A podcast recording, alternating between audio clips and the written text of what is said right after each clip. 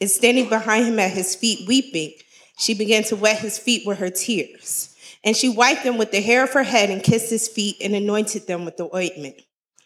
Now, when the Pharisee who had invited him saw this, he said to himself, If this man were a prophet, he would have known who and what sort of woman this is who is touching him, for she is a sinner. And Jesus answering said to him, Simon, I have something to say to you.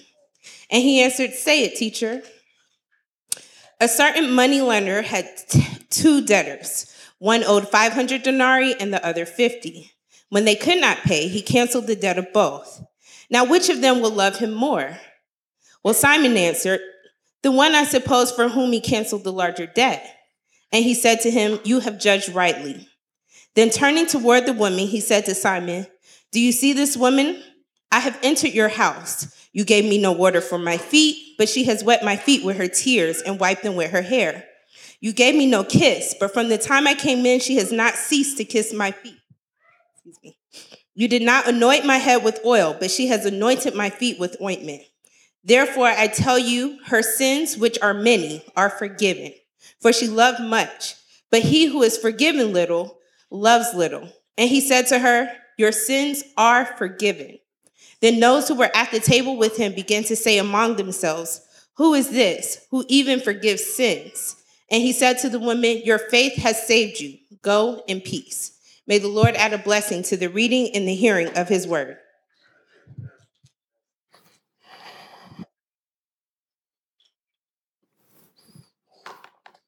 Amen.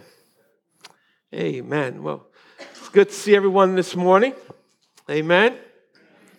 Amen. If you are visiting with us this morning, let me say welcome to you. So glad that um, you would come and fellowship here with us here at East Point Church.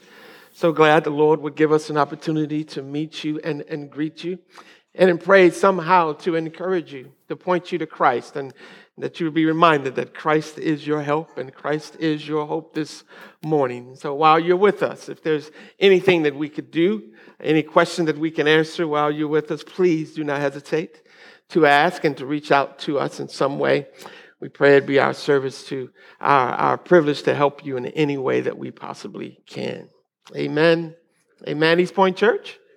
Amen. Well, we've been going through a series of messages on um, in Luke on Jesus, his encounters with those he came to save.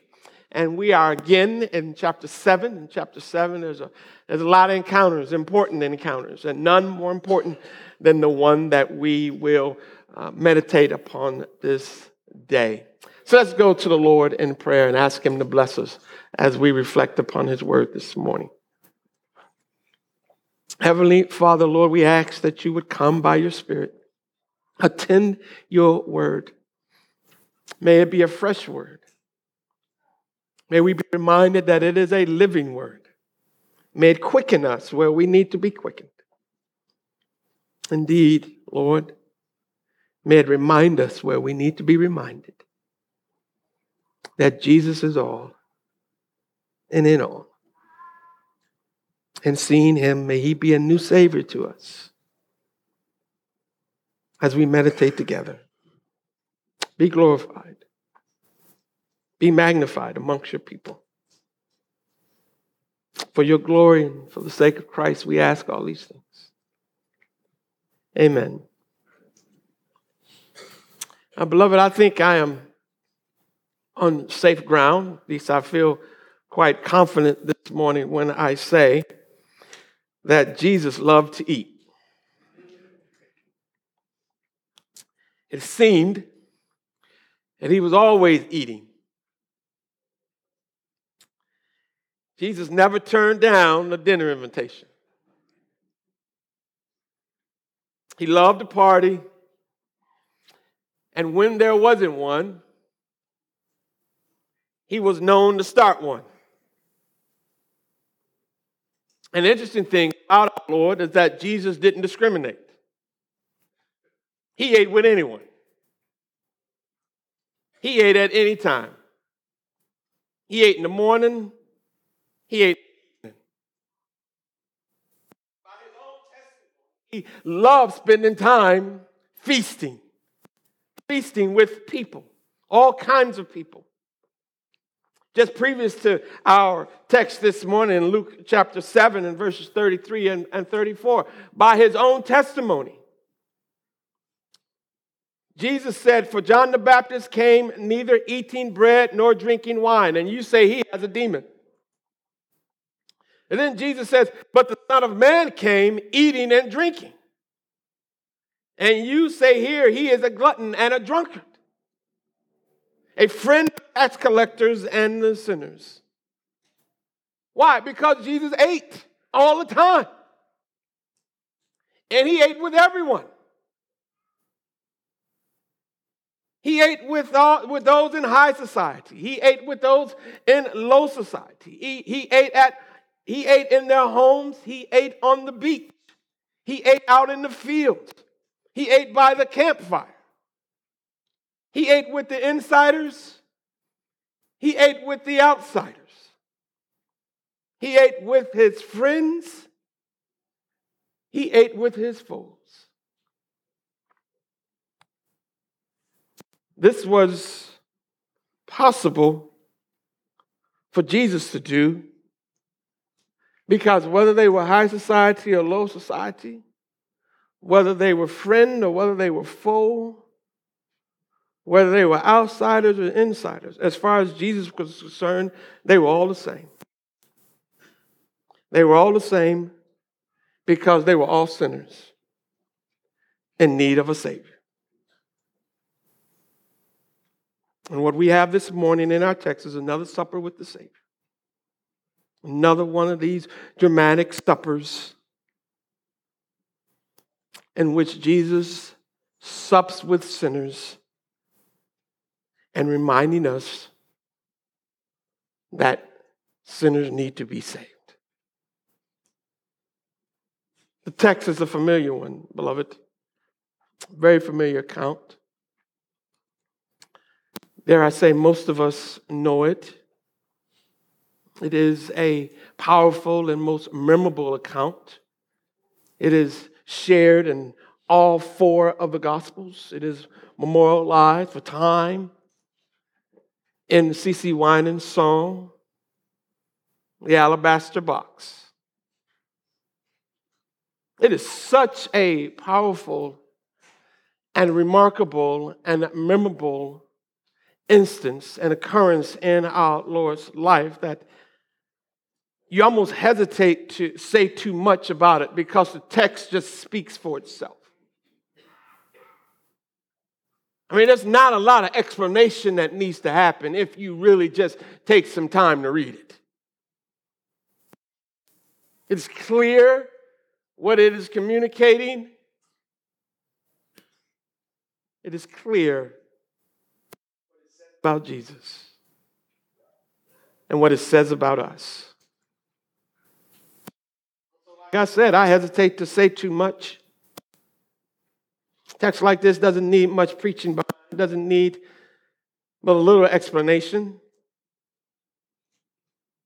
And so, what I want to do this, this morning is just walk through it a little bit with you and just highlight a couple of application points for us this morning. They're not hard to see because the, the text itself speaks so loudly, much louder than I can. Our text this morning begins in verse 36. Hope you have your Bible on, on some device. You need to look intently at these words this morning.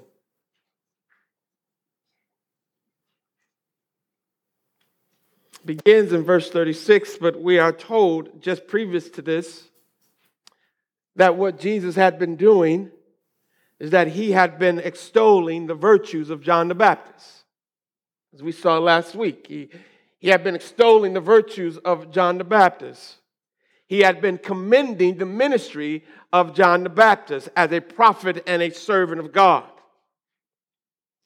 And because Jesus had been commending the ministry of John the Baptist, the people were impressed. they were growing in their impression of John. And this was especially true for those who had been baptized by John. But it was not true of the Pharisees.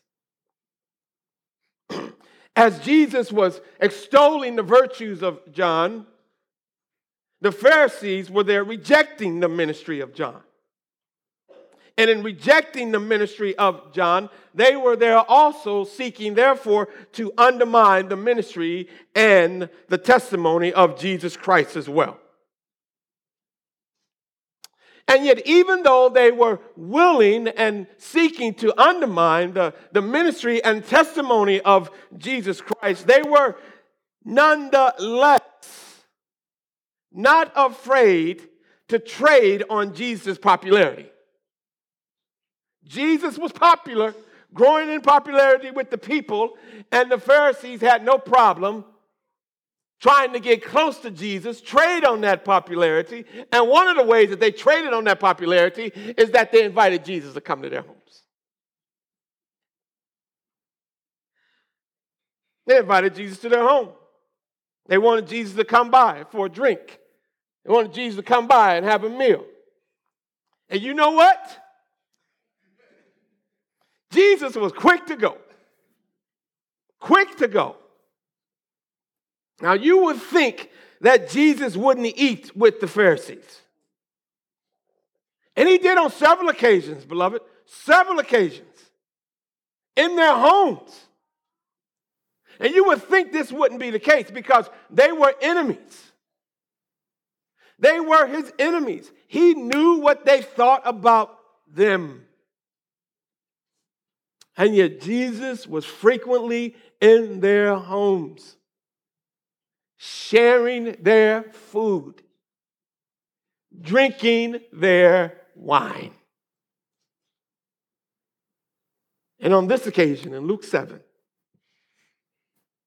while Jesus is in the home of this Pharisee named Simon, sharing his food, drinking his wine, engaging in the conversation of the religious elite.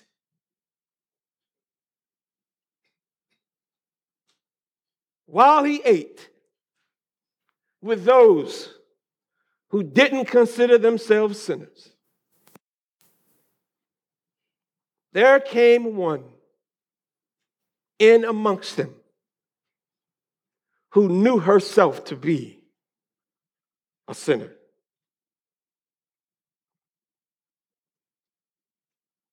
She comes into this home of this Pharisee named Simon, who had been apparently listening to Jesus, familiarizing himself with Jesus, and probably was curious, even more so, wanted to trade on Jesus' popularity, invited Jesus into his home to get a closer look at this Jesus fella. And while they were eating there, while they were eating, there came this woman into this house, uninvited. We don't know her name, but we know her well. She's a woman with an alabaster box. And we are not the only ones who know her. Apparently, Simon knew her too. And apparently, probably, most of his guests knew her too. But the Bible describes her in just two terms. In verse 37, it says that she was a woman of the city and she was a sinner. She was a woman of the city, and she was a sinner. Apparently, her reputation had preceded her she was known. Probably, most likely, a woman of the street, or as the Crusaders would call it, the street life. Murph got that. The street life. She was one of those from low society, those on the fringe the sinners you know about and pass by, but they don't get invited to polite society. They don't get invited to the barbecues. They don't get invited to the dinner. Her actions, when she did what she did, broke customs. It broke all manner of decorum. She came into a Pharisee's house uninvited and she began to fawn, fawning over the Pharisee's chief guest in front of all the other guests. She came in and made her way to the feet of Jesus. In making her way to the feet of Jesus, she let her hair down. And in letting her hair down, the Bible says that she began to cry. And she cried and her tears fell upon the feet of Jesus. And as her tears were falling upon the master's feet, the Bible says that with her hair she begins to wipe the tears from his feet. And then she begins to kiss his feet and kiss his feet and kiss his feet. And then, with the best and most expensive perfume she could afford, she empties her alabaster box and she begins to pour the perfume upon our master's feet anointing him with the best that she had to offer. Beloved, this was an uncommon, this was an unpredictable display of love, affection, and honor. This took everybody back. Hush, as CeCe Winans would sing. The room grew still. There was a hush in that place. And Simon the Pharisee, looking at these occurrences, no doubt was indignant maybe even a little livid, but no doubt quite disgusted. Disgusted at her actions. This was his home. This is the place where his kids play, where his wife serves dinner. This is his home. And even more than that, this was his guest. This was his guest of honor. How could she do this? How could she embarrass him like that? Where was her own self? And yet, as much as that probably bothered him, what probably disgusted him even more was how unimpressive was Jesus' response.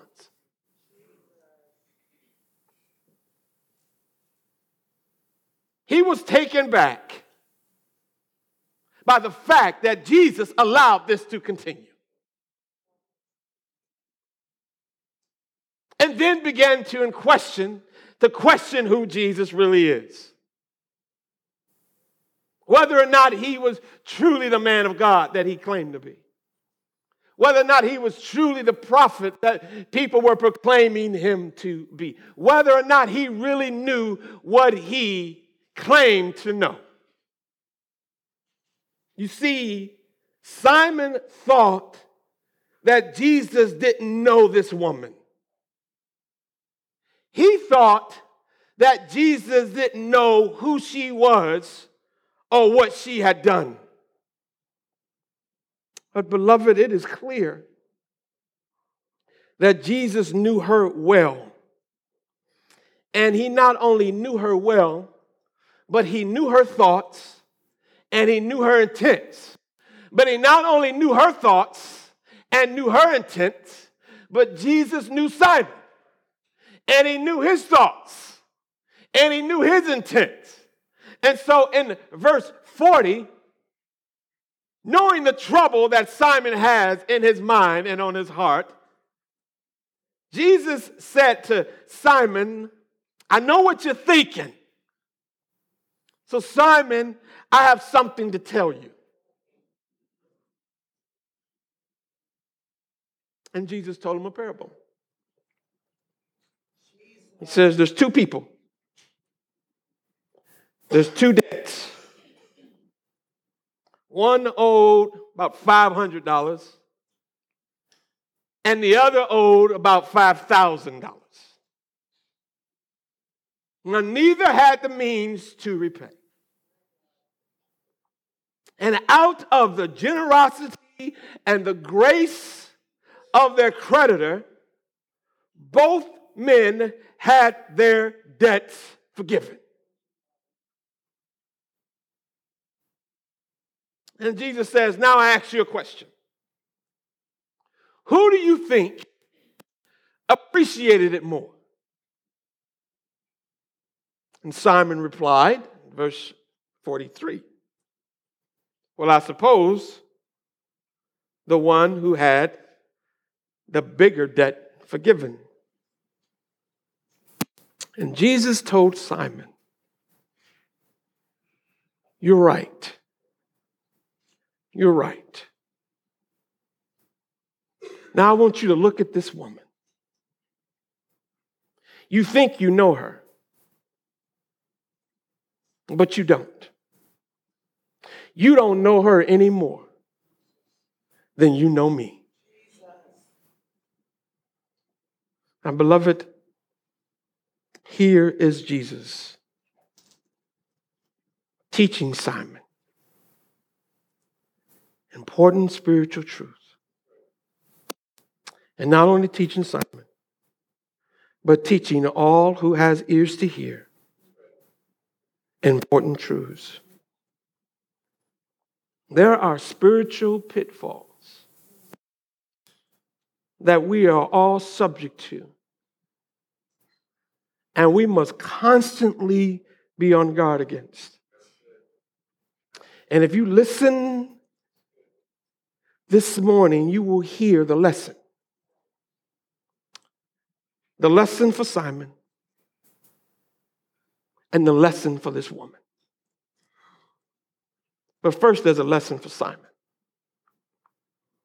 There's a lesson for us all. And it's clear, beloved. And that is to beware of spiritual self righteousness. There is a religious and spiritual arrogance with which we are all susceptible to if we are not diligent and spiritually self aware. Listen to me this morning. There is a spiritual arrogance that we are all susceptible to if we are not diligent and spiritually self aware. Spiritually self aware. And it manifests itself in two ways. Two ways. And the first one is when you think someone else's sin is worse than your own.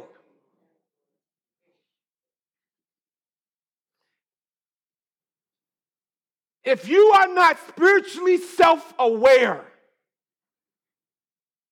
you will begin to think that someone else's sin is worse than yours.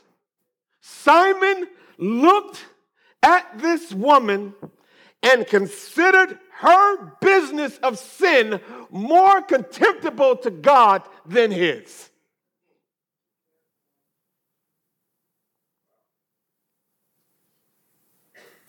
Do we do this because we like to regard some sins, Jerry Bridges has called them in his book, respectable sins. You know, pride, anger, and jealousy, gossip, impatience. Now, beloved, don't get me wrong. Obviously, not all sin have the same consequences in our lives. Okay. Some sins are going to cause us more damage in our lives than other sins will. But while all sins don't have the same consequence in our lives, all of them, as far as God is concerned, have the same cost. They all have the same cost. In Romans chapter 6 and verse 23, we are reminded that all sin is worthy of death. All sin brings separation. And so, what we tend to do when we are not self aware is that we like to categorize sin and thus we categorize people. Some believe some sin is worse than others, and therefore, so too are some people. Racism, homosexuality, prostitution, voting Democrat, voting Republican, depending on the sin of the day. The Bible is clear, beloved, that we are all sinners. We are all sinners. This is what it means to be spiritually self aware that you are a sinner, that you have fallen short of God's glory, that we have all violated His will, that none of us has loved God as we ought to, nor our neighbor as ourselves.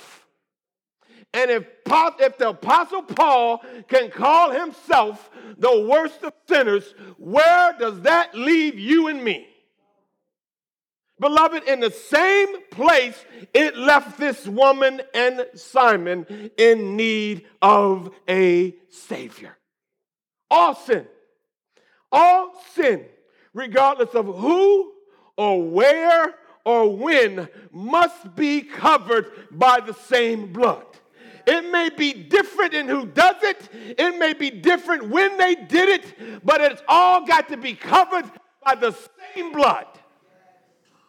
And here is the remarkable truth that it doesn't take more of Jesus' blood to save me than it does to save you.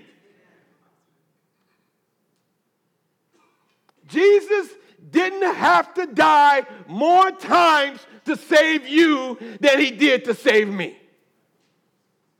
Hebrews chapter 9, verse 26 makes this clear Jesus died once and for all to take away all sin.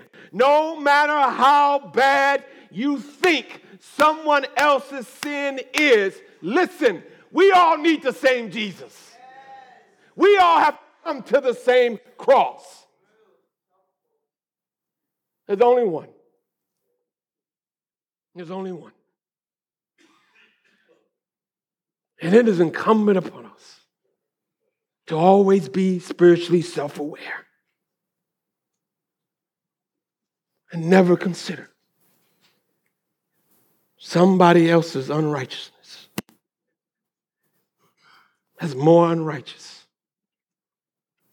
than your own. There's another way in which this spiritual arrogance manifests itself is when you think you know Jesus better than anyone else. When you think you know Jesus better than anyone. This was Simon's problem. But this is often our problem too. Simon thought he knew Jesus. That was the problem. He thought Jesus was just like him. He thought Jesus was just like them. This is often the case with the self righteous and religious arrogant. Just because he was repulsed by this woman, he thought Jesus should be repulsed too. Just because he looked at this woman as unclean, he thought Jesus should look at her as unclean and worthy, unworthy too.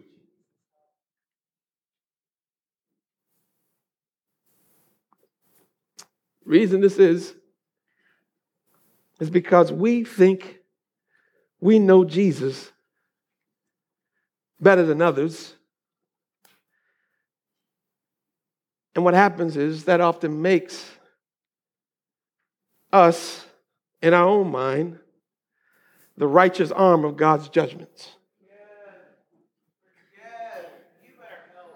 And so we believe it our responsibility to judge who can come and who can't.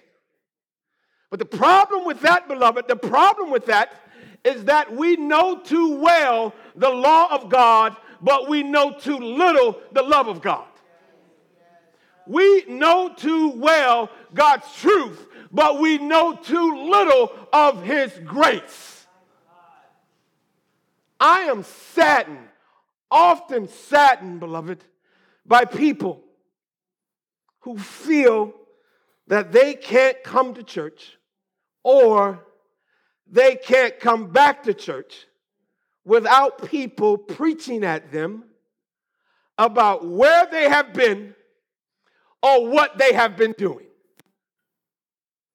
This woman knew who she was. This woman knew who Jesus was.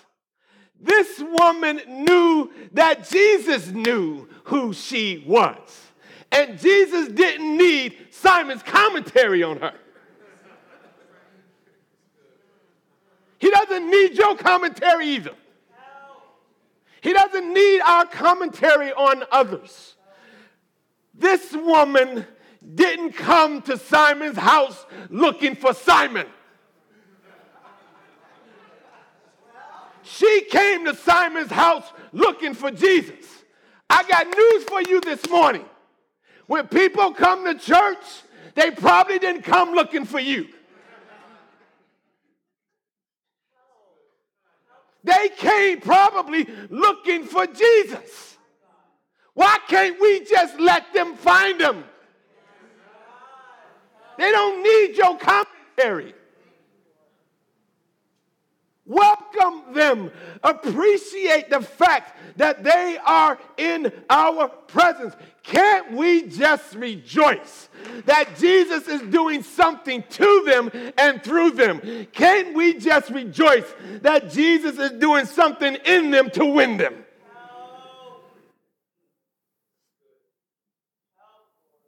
Can't that be good enough? Yes. This is the lesson. This is the lesson for Simon. It's a lesson for us this morning. Beware, beware, beware. The spiritual arrogance of not being spiritually self aware. But there is also a lesson from this woman this morning. And the lesson is this don't let your sin or your shame keep you from the Savior. Don't let your sin or your shame keep you from the Savior. She knew herself a sinner. Others knew it too, beloved. Everybody in there, to some degree or another, probably knew who she was, knew where she had come from. But she herself knew. And that didn't stop her from coming to Jesus. Listen, it wasn't easy walking into that house. You think it was? You better think again, beloved. It wasn't easy. Everyone in there was buttoned up. Everyone in there looking good. Everyone in there on their best behavior. Fine clothes, fine food, fine families. She walks in that place and she is out of place. She stuck out like a sore thumb. This was not her crowd. Simon was not her people. But remember, beloved, she didn't come looking for Simon, she came looking for Jesus. This is important to always remember, beloved, it is not always easy for people to walk up into the church. Why is that? Because everybody in there all buttoned up. Everyone is on their best behavior. Everyone is looking good. Everyone is smelling good all the fine families, all the kids lined up in a row. and if you come in and don't look like them, you might find yourself feeling the rejection, the outside, the unwelcomed. You might find yourself the one being glared at and looked at and whispered about. But listen to the testimony of this woman this morning, and she will tell you don't let your sin or your shame or what others think about you keep you from the Savior. Others may not want you, but He will. Others may not forgive you, but He will. Others may not love you, but He will. Others may condemn you, but He won't. Others may reject you, but He won't.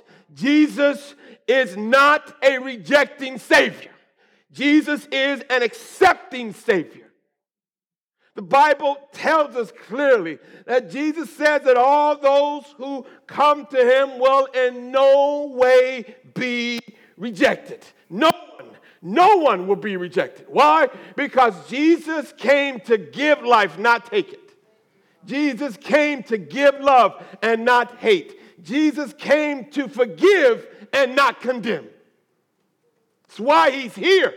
John 3 and 17 reminds us For God did not send his Son into the world to condemn the world, but why did he send him? In order that the world might be saved through him. Listen, beloved, this woman is reminding us that you don't have to get right to come to Jesus. You come to Jesus and watch him get you right. That's why we sing, Let not conscience make you linger, nor fitness fondly dream.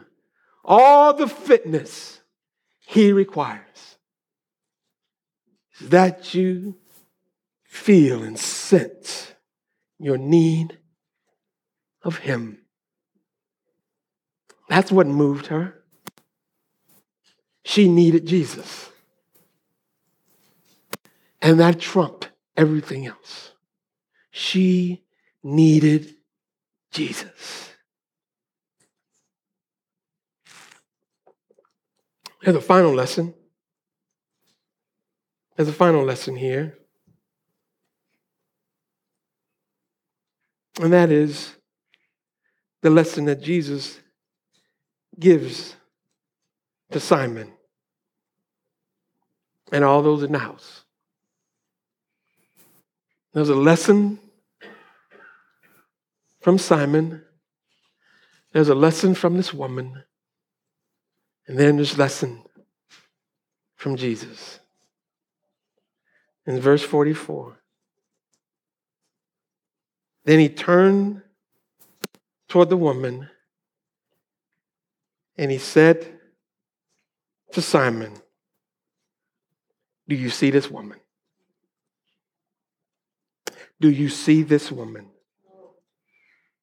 Look and behold the witness of her worship. Look, Simon.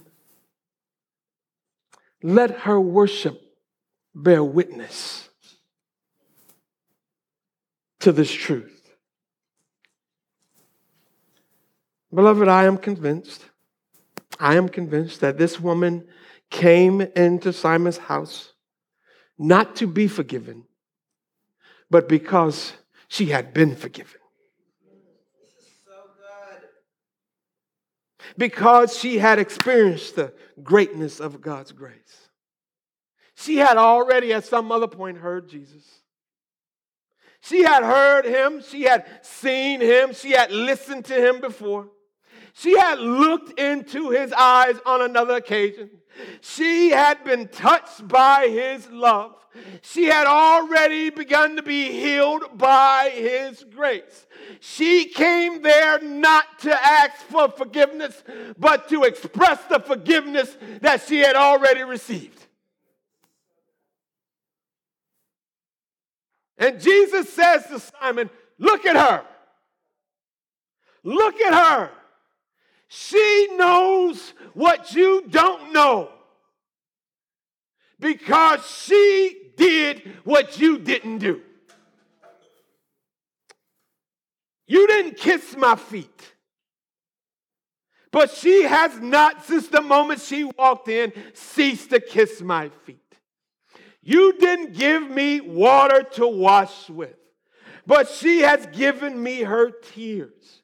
You didn't even give me your cheapest oil, but she has poured upon me her most expensive perfume. You, Simon, gave me nothing. But she has come in here to give me everything. You know what the problem was, beloved? Jesus explains. Simon thought little of the Savior because Simon thought little of his sin. When you think little of your sin, you will think little of God's grace. Great sinners appreciate great mercy. And great sinners show great kindness because they have been loved by a great God. Great sinners worship greatly because they know that they have someone great to worship. And like this woman, they enter God's presence with worship and they enter his courts with praise. She didn't tell, listen, beloved, she didn't burst in there to tell Simon that Jesus was worthy. She burst in there to show Simon that Jesus was worthy. Let your worship be your witness. Your worship demonstrates how great God's mercy. Your worship demonstrates how great has been the forgiveness. The reason Paul could call himself the greatest of sinners is because he had experienced the greatness of mercy. And beloved, it is only those who know how their sin is great do they know how great is their Savior? That's what moved her. That was her witness. That was her worship. Her dedication was seen in her devotion.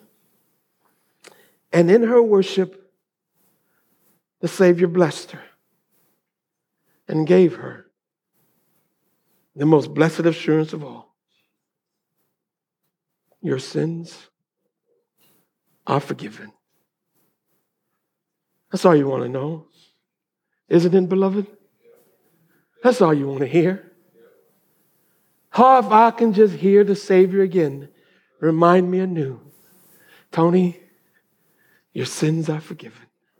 No, I'm talking about the one, Lord, I'm talking about the ones that happened last night. Tony, I'm talking about the ones this morning. The ones on the way. Tony, your sins are forgiven. People ask from time to time, why do you have communion every Sunday at East Point Church? It's because I need blessed assurance. I want to hear Jesus say to me every Sunday, Your sins are forgiven. They are no more. By my blood, they have been covered. I have paid for them all.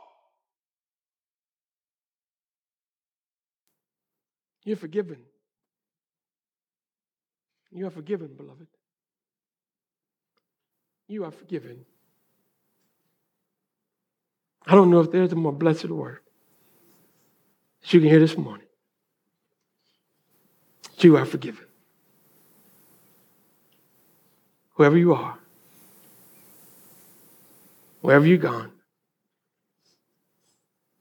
you can sing, you can worship and sing with this woman. Assurance. Jesus is mine. Oh, what a foretaste. Fine. Because she's an heir of salvation. She was purchased by God. She was born of his spirit. And you know what? She was washed in his love. So now this becomes her story. This becomes her song. Doing what? Praising the Lord Jesus all the day long. This is my story. This is my song. Praising my Savior. All. All. The day long. Let your worship be your witness. Let's pray. Heavenly Father, we thank you for this beautiful testimony of our sister that you have ordained would be a testimony that rings through the ages. That wherever the gospel is proclaimed, there her testimony would be, reminding all your people and all the saints that our sins are forgiven. Let this be our story. Let this be our song. May we give praise and thanksgiving to Jesus all the day long. In Jesus' name, amen.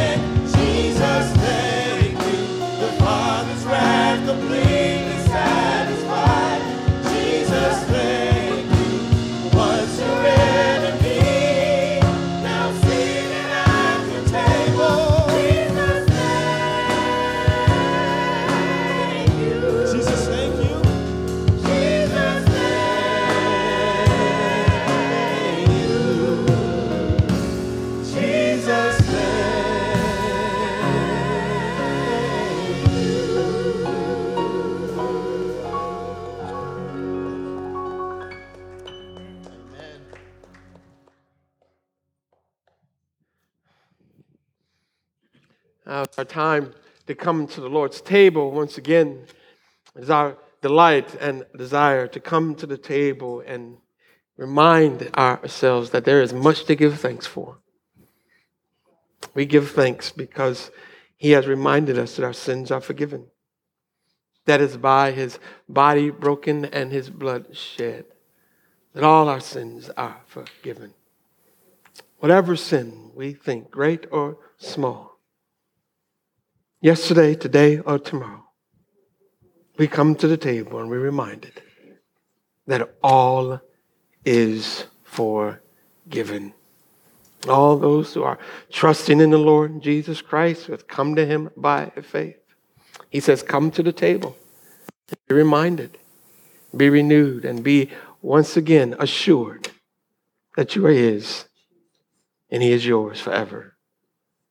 But if you're here this morning and you are not trusting the Lord Jesus Christ unto salvation, you have not come to him by way of faith and repentance, then I want to caution you and say that this table is not for you. And I want to encourage you not to receive these elements. But I do want to encourage you to receive Jesus. Can not only is he willing, but he is able to save all those who call upon his name. And you can be saved right where you are this morning. He will save you if you call upon him. Acknowledge yourself to be a sinner in need of a Savior. And He not only saves, but He grants the assurance of that salvation now and forever. I want to pray for us as we come to the table. I want to pray there's no one here who doesn't know the Lord Jesus and the pardon of their sin. If anyone needs to know him, then now would be the time. And today would be the day. Let's pray. Oh, Heavenly Father, we pray that you would search hearts this morning. If there's anyone here, Lord,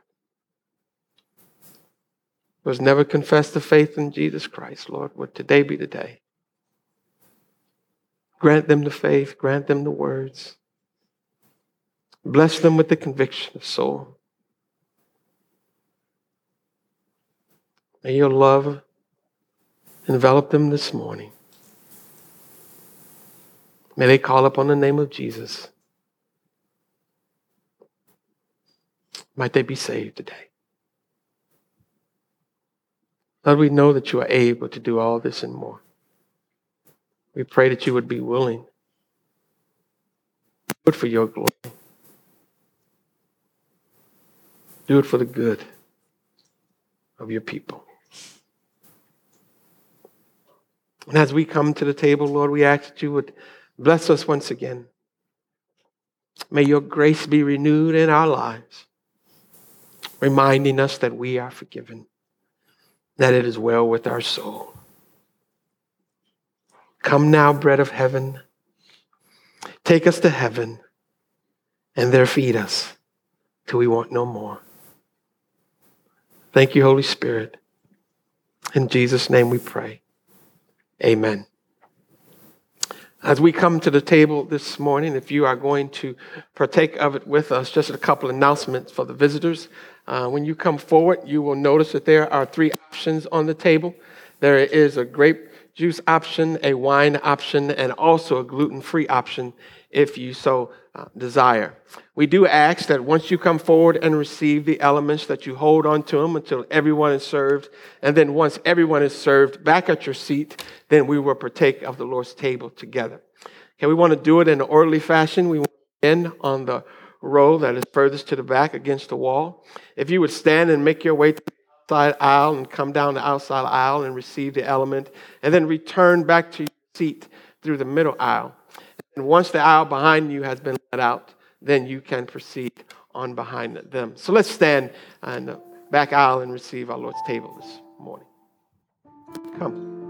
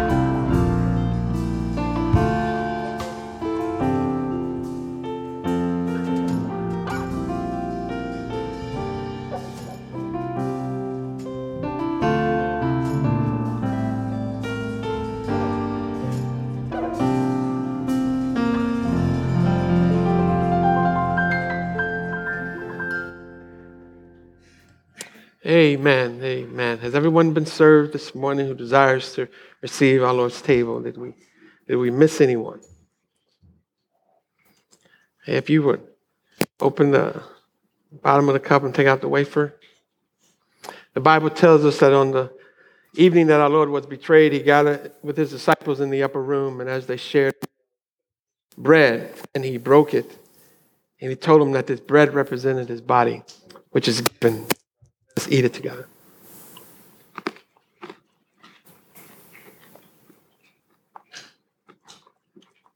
I hope you open your cups. The Bible says that then Jesus took the cup and he told his disciples that this cup represented his blood, which is shed for the remission of our sins. Let us drink it together. Heavenly Father, we thank you that in Christ all our sin is forgiven. We thank you for that blessed assurance this morning. In his name we pray. Amen.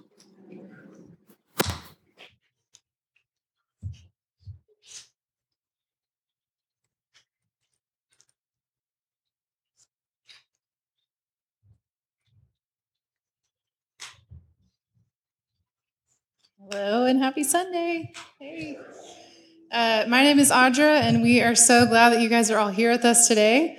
Uh, for our new visitors, we hope that you received a visitor bag. Uh, if you would, please fill out the little card in that bag and drop it in the offering box right outside the sanctuary doors. Um, if you didn't receive a visitor bag, please pick one up at that resource desk out there right after the service. Or you can also fill out a card online using the QR code on the screen behind me. Uh, if you have an offering with you today, you can put that in the box outside the sanctuary as well. Um, or you can give online and through your mobile phone, and you can see the screen for details on how to do that. Um, for our special announcements. So, next Sunday, we are celebrating our church's 15th anniversary. Uh, yeah. All right now. So we're going to have a time of celebrating and praising God for his faithfulness from 2:30 to 5:30 at the Legacy Center in East Point.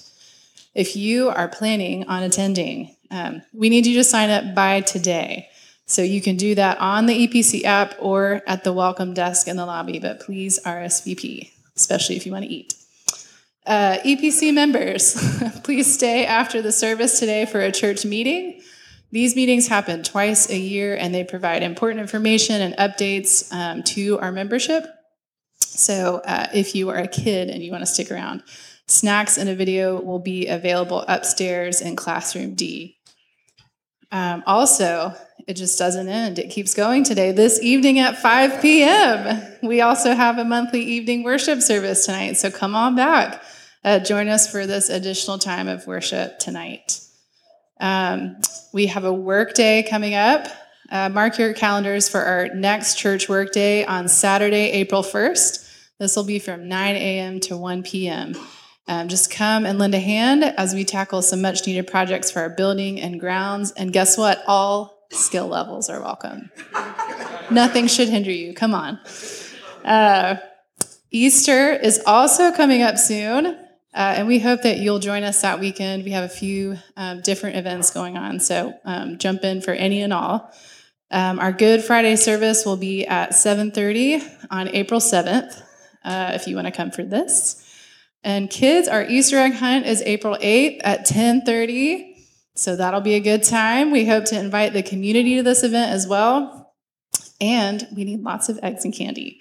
So um, if you guys want to help make that happen and you want to bring your donations, you can drop those off in the basket in the church lobby. And please do that by April 2nd so we have time to prepare accordingly. Um, that's all for announcements. If you would like more information, you can visit our app or our website um, to find info about our weekly events and various ministries. Um, there are also free resources and information available at our resource desk, so we encourage you to stop by and visit there after the service for more. So now, if you would like to stand for our doxology.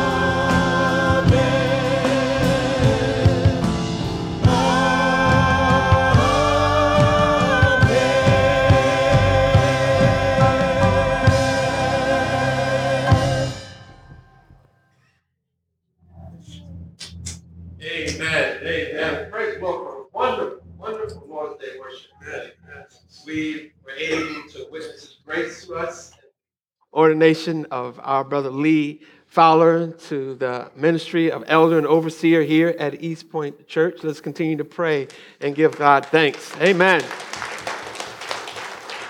Um, for the Fowler family and all the labors and work that the Lord has for them as we continue to strive to be faithful in the callings that He has given to us. Well, church, I pray that everyone will stay, all your members will stay around for the church meeting. It should be short. Um, I hear they've been trying to make these shorter and sweeter. So, amen that. Amen. Amen.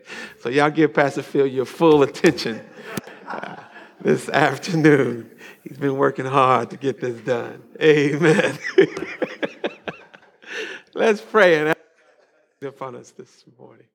Heavenly Father, we thank you that you are good, that you are great, that you are worthy to be praised. Thank you for moving in our midst by your Spirit, convicting and comforting your people, opening our eyes and our hearts and our minds that we might behold and see and love Jesus. Thank you for the forgiveness of our sin the promise of resurrection and eternal life and blissful joy in your presence forevermore. Now, church, receive the benediction. May the grace of the Lord Jesus, the love of God, and the communion and fellowship of the Holy Spirit be with you today and always. We pray in Jesus' name. Let the church say, Amen.